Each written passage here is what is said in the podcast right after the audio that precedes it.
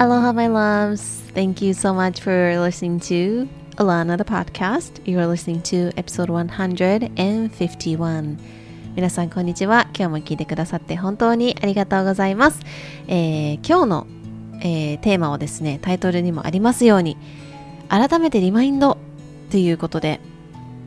ゆっくりじっくりの時期よというですね、タイトルとなっております。はい、えーと、日がねちょっと最近長くなってきましてあの本当にこれまで数1週間前ぐらいまではもう夕方の5時になるともう真っ暗でもう夜もう本当に夜だったんですけどちょうど本当に2日3日前ぐらいに5時ぐらいにちょうど建物の中から出てきた時にあれ？明るい！と思って、うん、ねあのー、すごくねその変化に驚いたんですけれどもやはり冬至ですね12月22日冬至というのがありましたけれどもそこが一番日照時間が1年で最も短いと言われていてでそこからそこが一番短いので次のあの時間時期に向けて次春分ですかねに向けてあの日照時間というのが少しずつ伸びていくと言われていて面白いデータがあってそれがちょっとあんまりあの科学的に正しいかはわからないんですけどあの日割りで30秒ごとに伸びているというふうにあの書かれていてあそうなんだと思ってね30秒日々日々30秒でこんなに大きな変化になるんだななんて改めて思ったんですけれどもなんかあの時期というか季節地球自然界もなんかこう次の春に向けて準備があの行われていってるんだなっていうのをね肌で感じました。皆さんのお住まいの地域はいかがでしょうか？そして皆さんの春に向かってどうでしょうか？はい、ま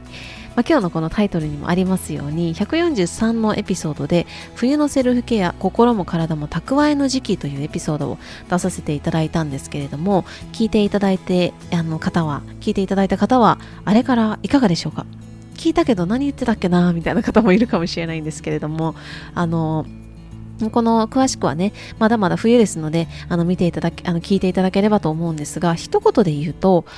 体も心も蓄えの時期と、静かな時間を作りましょうっていうのが、あの冬のテーマとして、このエピソードの中でお伝えさせていただいたんですけど、え、ー、と、例えばね、あの食べ物だったら、暖かくて重くて、こう、潤いを与えてくれるもの。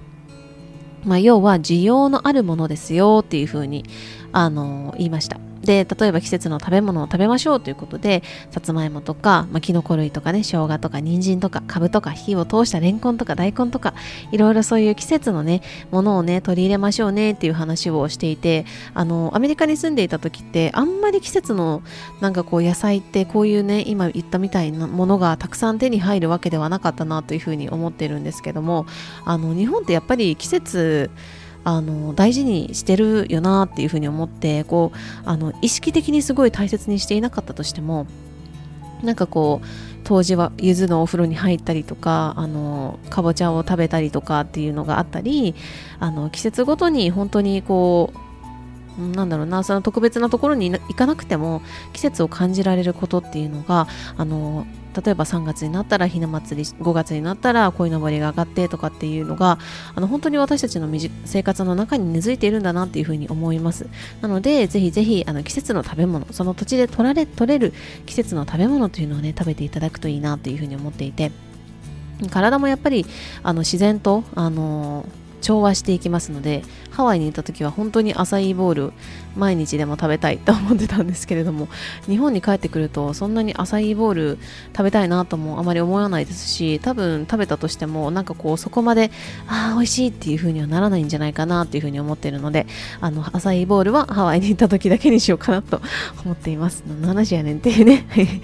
であの過ごし方のキーワードっていうのもお話しさせていただきましてこれがすごくあの大切キーになっているなと思うんですけど、えーと、静かな時間を作る。そして蓄えの時期なのでゆっくりとしたゆっくりとした時間を意識的に作ってみることというふうにお伝えしていてで予定をねたくさん作ってこうガツガツあの外に出ていくっていうよりも少し予定に余裕を持つうちにこうとどまる時間っていうのを作ってみましょうっていうのをお伝えしました。で例えばその間の時間に読みたかった本を読むだったりとかあのあとは普段本をあんまり読まないけれども本ちょっと読んでみたいなっていう方でもそういうそのよ何か本を読んでみるとかね静かに過ごす。あとは見か見たか 今日結構噛みますね。見たかった映画を見るとか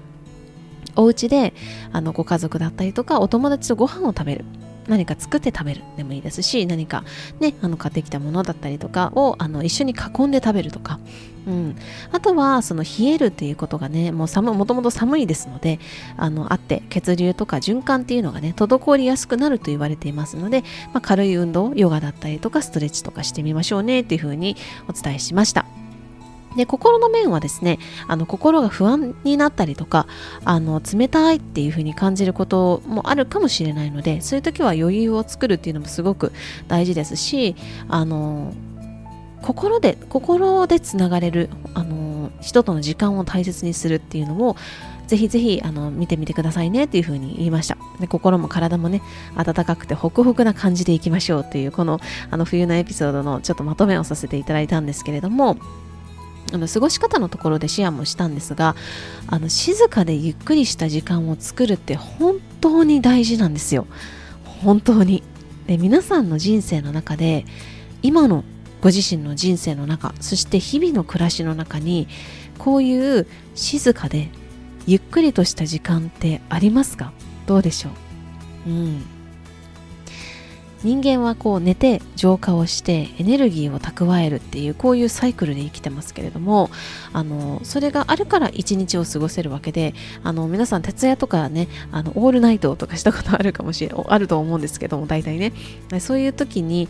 あのなんかこう体もね1日とかだったらねあの眠いわ寝ようって次の日寝ればいいんですけどもそれがずっと例えばお仕事とか何かあのコミットメントをしないといけなくてあのやらないといけないからやっているっていう風になってしまえばですねどんどん心も体も疲弊をしていってあの心がまず最初に回らなくなるような気がするんですよね。うんもしくはこう常に忙しくてスケジュールもパンパンで見える世界とか日々の暮らし方そしてそこからその状態そのもう自分のの心の声を聞く時間もありませんとか自分の体を休める時間自分の体に栄養補給をする時間もありませんっていう日々の暮らしの中から生み出されるもの生み出される世界ってどういうものなんだろうって最近すごく考えていてその自分がそういう疲弊した状態で何かものを生み出した世に生み出したとしてもそれってもしかしたらそういう苦しみをまた生み出してしまっているんじゃないかなって私がそれがすごく過去のあの、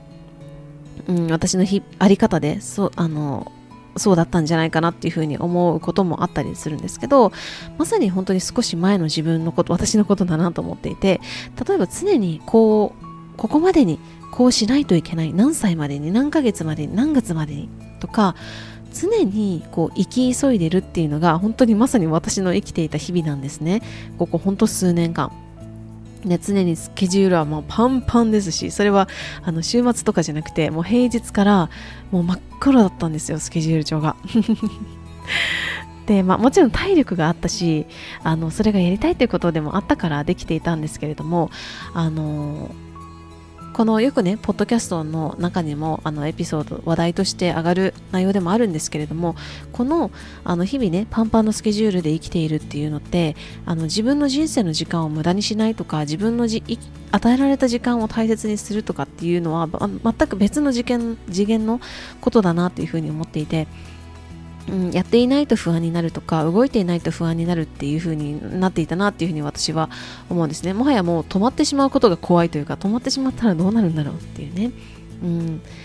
でもそこで私は日本に帰ってきて、えー、早くもですね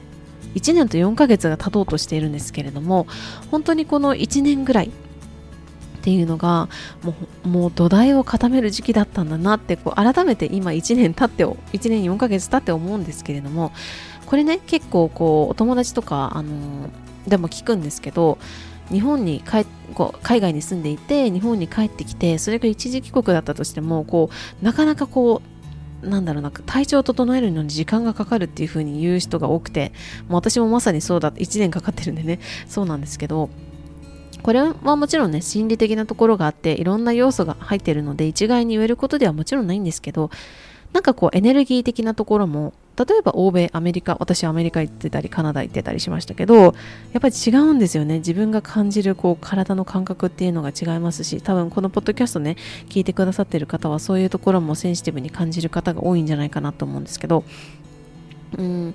だからこう日本に帰ってきてもうびっくりするぐらい起きていられないっていうこともあったりとかもうなんか気絶するようにお昼寝5時間とかしてたんですよ。もうなんかそれがあの眠いから寝ようとかじゃなくてもう気絶みたいな。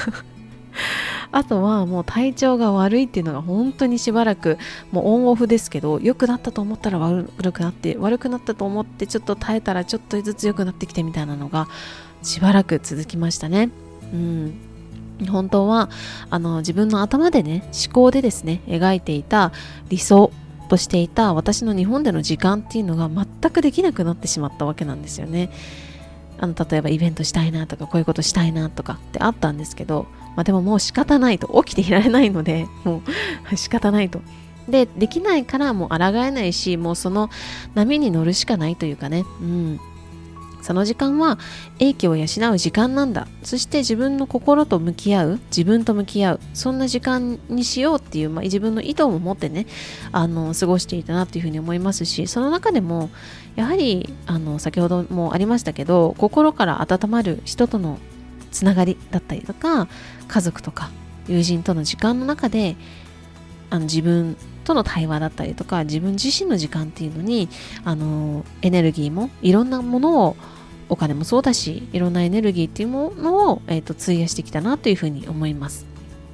以前もお話ししたんですけどあの髪の毛がね生えてきて 今やっと耳ぐらいになっていてその髪の毛ねどのぐらいなんだって思うと思うんですけどねなんて表現したらいいんだろうな。なんか多分あの物差しで測ったら2センチぐらいの盛り上がりはあると思います。わかんないけど。はいそのぐらいね。あのがもう12、3、4センチ伸びたのかな。ちょうどあのてっぺんからあの今ちょうど耳の耳ちょっとかかってるぐらいです。はい、最初もう本当昔の写真とか見るとチクチクしてるなっていうもう本当にねなんか恥ずかしいんですけど。あのまあその体調もね、エネルギーもすごく安定してきて、こう今だよっていうサインも私の、私の個人的なサインっていうのも入ってきたので、まあ、そろそろ春に向けてね、自分が何を優先していくのかっていうのも改めて見直したいなというふうに思いますし、継続してね、こういう自分の時間っていうのを大切に過ごしたいなと思ってるんですが、今日私のこういうエピソードで皆さんに何をリマインドしたかったかと言いますと、最初にも言ったように、蓄えの時間、取ってくださいねっていうことなんですよ。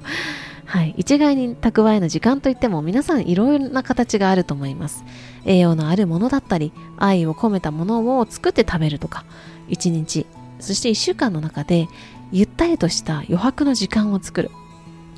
私が最近やったのはえっ、ー、と本当に仕事が終わったらあの私お家で仕事してるのでねお家にいたらなんか仕事モードがずっと続いちゃうのでなのでこう出ようと思って歩いてちょっとあの離れた町町っていうのかな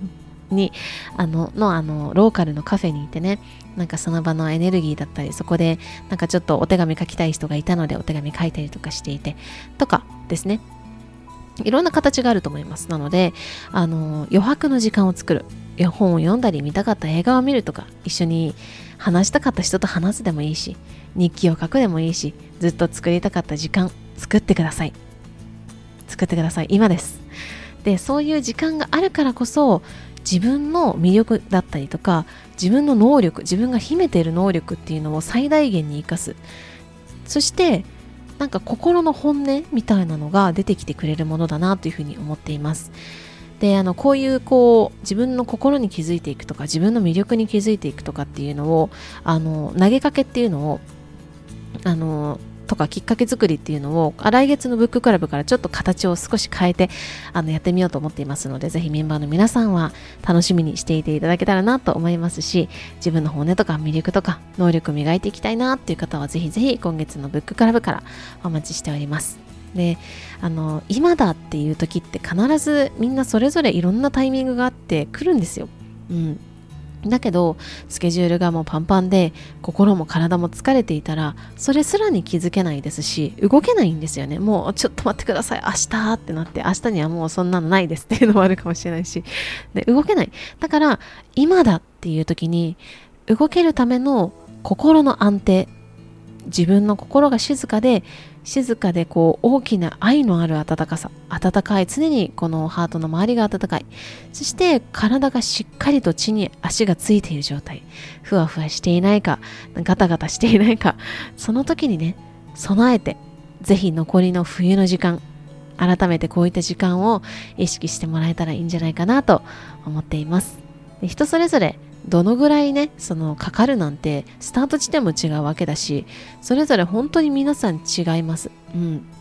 なのであの私もそういうねあのもうこれ以上何もできない抗えないって日本に帰ってきてなってなった時に最初抗ってたんですけども抗えずになった時にですねどのぐらいかかるかなんて全く想像ついていなかったわけですよ。でその当時に1年って言ったら長いわって思うと思うんですけどでもこの1年本当に今となっては過ごしてきてよかった。こういう過ごし方をして改めてよかったなって気づけることもたくさんありますし学べることもたくさんあってよかったなっていうふうに思います。でもちろん終わりじゃないと思ってるのであの日々日々私も先ほどから言ったように蓄えの時間取ってください。と思ってるんですけど自分に対してね。うん。